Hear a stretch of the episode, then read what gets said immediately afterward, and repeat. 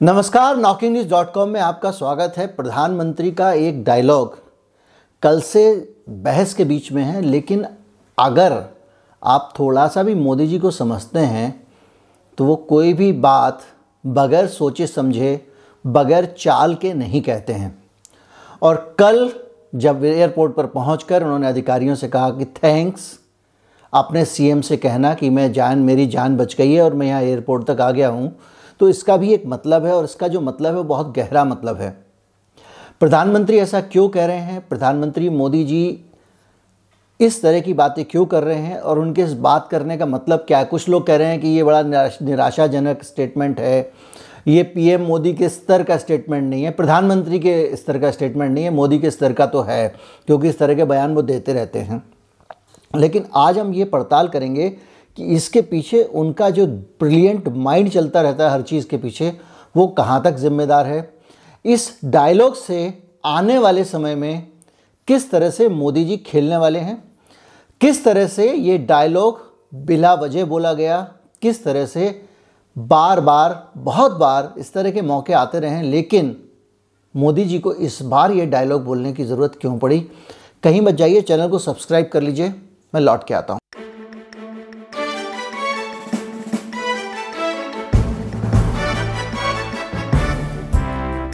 Bathinda airport पर PM Modi जब पहुँचे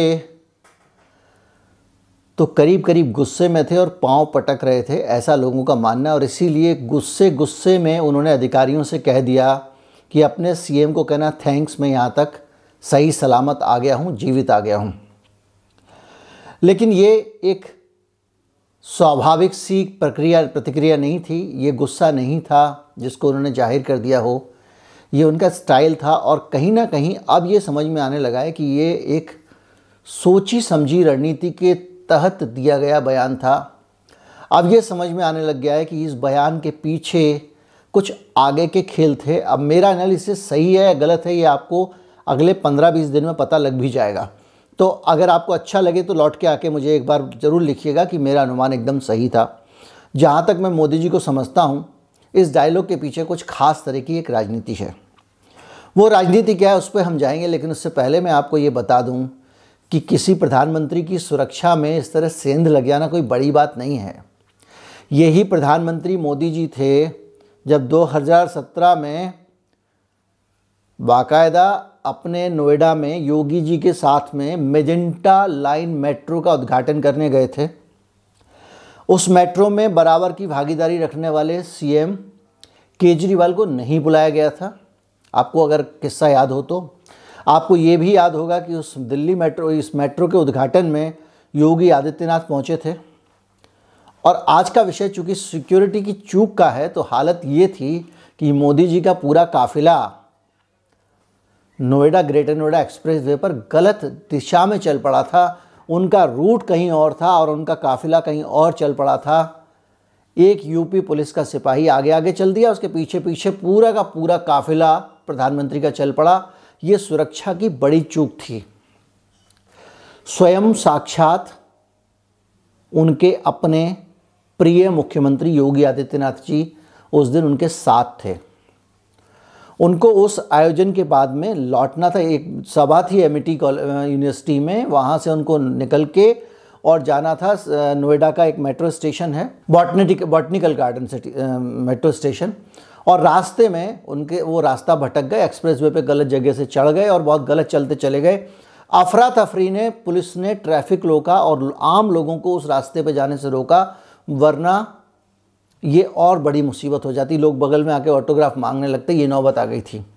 लेकिन मोदी जी उस दिन घबराए नहीं थे, मोदी जी उस दिन डरे नहीं थे और मोदी जी ने ये नहीं कहा था कि मेरी जान बच गई। इसी तरह के वाक्य कई बार होते हैं। 2013 में हुंकार रैली हो रही थी पटना में, अंदर अंदर भाषण दे रहे थे स्टेडियम में, बाहर बम फट रहे थे। मोदी जी वापस गए, उन्होंने नहीं कहा कि मेरी जान बच गई। ऐसा क्यों हो रहा है? फरवरी में 2019 में, वेस्ट बंगाल में प्रधानमंत्री की रैली होती है चौबीस परगना के अशोकनगर में। रैली को संबोधित करने जाते हैं और वहाँ पे अचानक एक ज़बरदस्त उल्लंघन हुआ। उनकी रैली में भगदड़ वाली स्थिति हो गई और 20 मिनट तक भाषण मोदी जी को कम करना पड़ा। इतना हंगामा हुआ कि भाषण समेट कर जाना पड़ा उनको, लेकिन तब भी उन्होंने कुछ नहीं कहा। एक हिंदुओं का शरणार्थी समुदाय रैली स्तर पर पहुँच गया था, उसने बैरिकेड तोड़ दिए और मंच की तरफ़ बढ़ना शुरू हो गया और सिक्योरिटी एरिया का भी उसने उल्लंघन किया। कुल मिला के बीस मिनट पहले अपना भाषण ख़त्म करके मोदी जी वहाँ से निकले, किसी तरह बच सकें।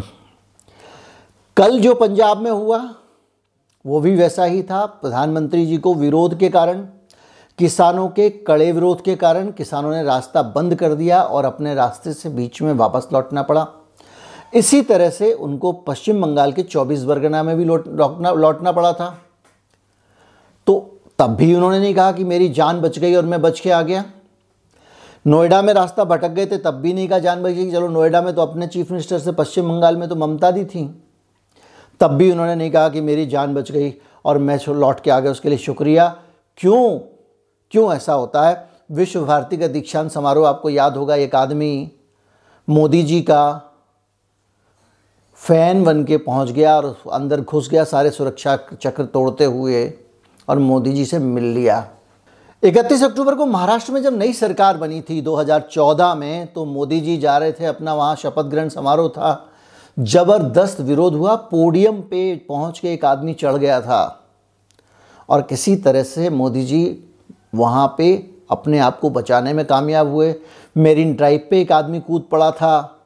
मध्य प्रदेश के मंडला में एक आदमी हेलीपैड पर पहुँच गया। मोदी जी से मिला मिल के आया और उसने अपना फ़ोटो सोशल मीडिया पे पोस्ट किया। बाद में पता चला कि उसका नाम मोदी जी से मिलने वालों की लिस्ट में नहीं था। बनारस में एक आदमी भीड़ चीर कर मोदी जी तक पहुँच गया था। ये आपको कुछ इंस्टांसेस बता रहा हूँ। जिसमें मोदी जी की सुरक्षा में ब्रीच हुए हैं।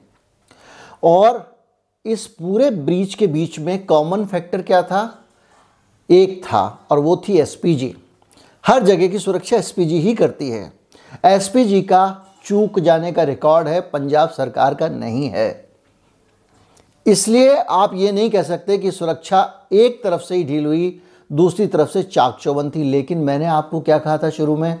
मैं आपसे बात करूँगा कि मोदी जी ने ये वाला डायलॉग क्यों बोला? जब इतनी सारी जगह पे गए, इतनी सुरक्षा की चूक हुई जगह जगह घेरे गए जगह जगह बच के निकले, कभी भाषण जल्दी ख़त्म किया, कभी किसी अलग रास्ते पे चले गए, जिस रास्ते पे उनको जाना ही नहीं था, जहाँ रूट नहीं था, सुरक्षा के इंतज़ाम नहीं थे, वहाँ पे उनकी गाड़ी का पूरा काफिला चला गया। मोदी जी ने कभी नहीं कहा उनकी जान का खतरा था। कुछ लोगों के दिमाग में आ रहा होगा कि यहाँ पे पाकिस्तान से नज़दीक थी ये जगह, इसलिए जान का खतरा कहा गया। इसका मतलब ये नहीं है कि हर जगह जान का खतरा होगा। अगर ये जगह, ये फ्लाईओवर पाकिस्तान के नज़दीक था तो जहाँ वो भाषण देने जा रहे थे, वो भी पाकिस्तान के नज़दीकी था। और कोई बहुत अंतर नहीं है पाकिस्तान से नज़दीकी में।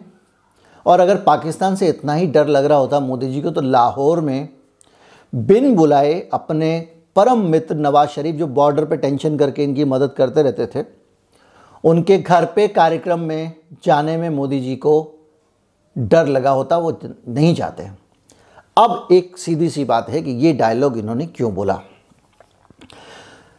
मोदी जी हर चुनाव से पहले कुछ ना कुछ ऐसा एक इमोशनल दांव पेच फेंकते हैं, जिसके बाद में सारी विकास की डेवलपमेंट की बातें गुल हो जाती हैं। जहाँ पे सरकार के परफॉर्मेंस की बात गोल हो जाती है, जहाँ पे कोई सरकार के योगदान की बात नहीं करता है और सिर्फ़ और सिर्फ़ उस इमोशनल मुहावजे, मुहावरे में पूरा चुनाव खो जाता है। आप भले गुजरात को देख लीजिए, गुजरात में भी उन्होंने कई सांप्रदायिक ये वो तनाव वनाव वाले एजेंडे पे चुनाव जीते। उसके बाद में सबसे बड़ा तो लोकसभा चुनाव है 2019 का, पुलवामा सर्जिकल स्ट्राइक।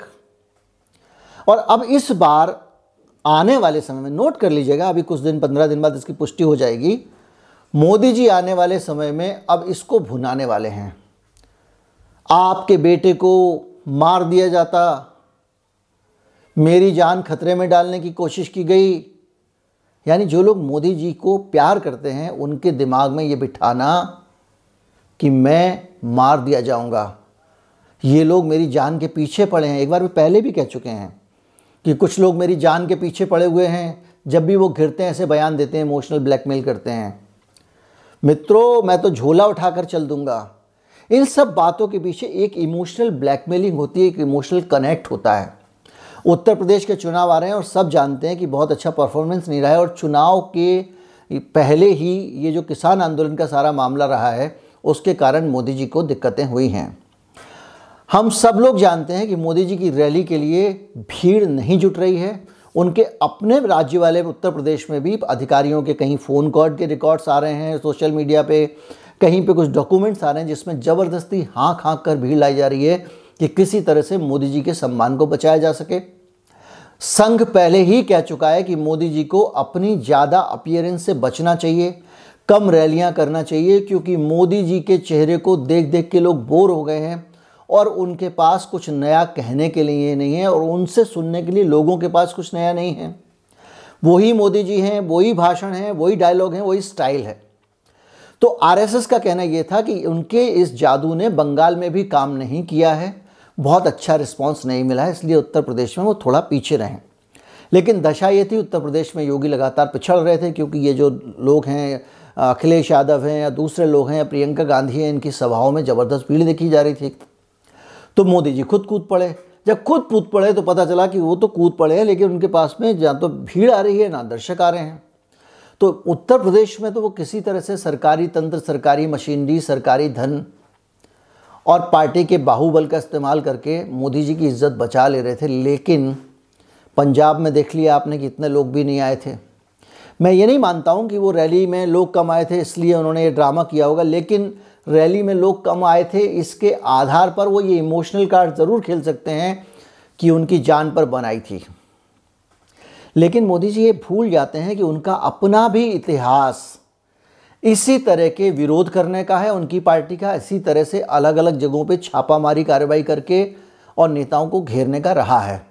प्रधानमंत्री का इस तरह का बयान भले ही नया हो, लेकिन प्रधानमंत्रियों पर हमले नए नहीं है, इससे पहले बड़े बड़े प्रधानमंत्री इनका शिकार हो चुके हैं।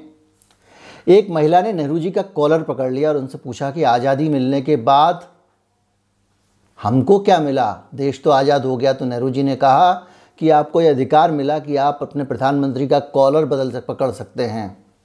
कुछ लोग कह रहे हैं, पुराने प्रधानमंत्रियों से तुलना मत कीजिए, याद कीजिए। उन्नीस सौ सड़सठ में इंदिरा गांधी के ऊपर ईंट फेंक कर मारी गई थी।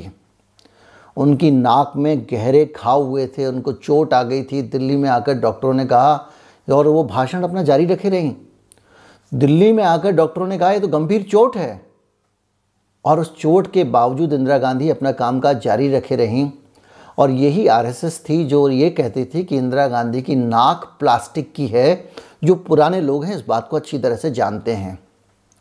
प्रधानमंत्रियों पर पहले भी हमले हुए हैं, लेकिन किसी ने ये नहीं कहा कि हमारी जान ली जाने वाली थी, हमारी जान बच गई, हमारी जान के पीछे लोग पड़े हैं।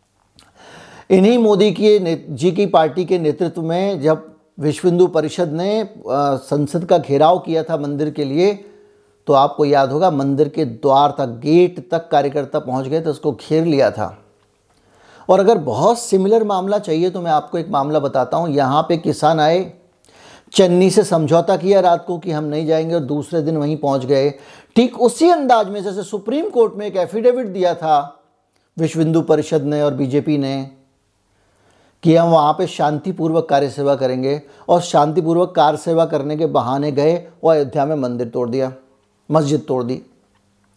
तो कुल मिला के ये जो शैली है आंदोलन करने की, छापामार शैली, जिसके अंदर उनको एक बार और भी अपनी सभा का भाषण जल्दी जल्दी ख़त्म करना पड़ा क्योंकि बहुत नारेबाजी हो गई, भीड़ ने उनको घेरना शुरू कर दिया।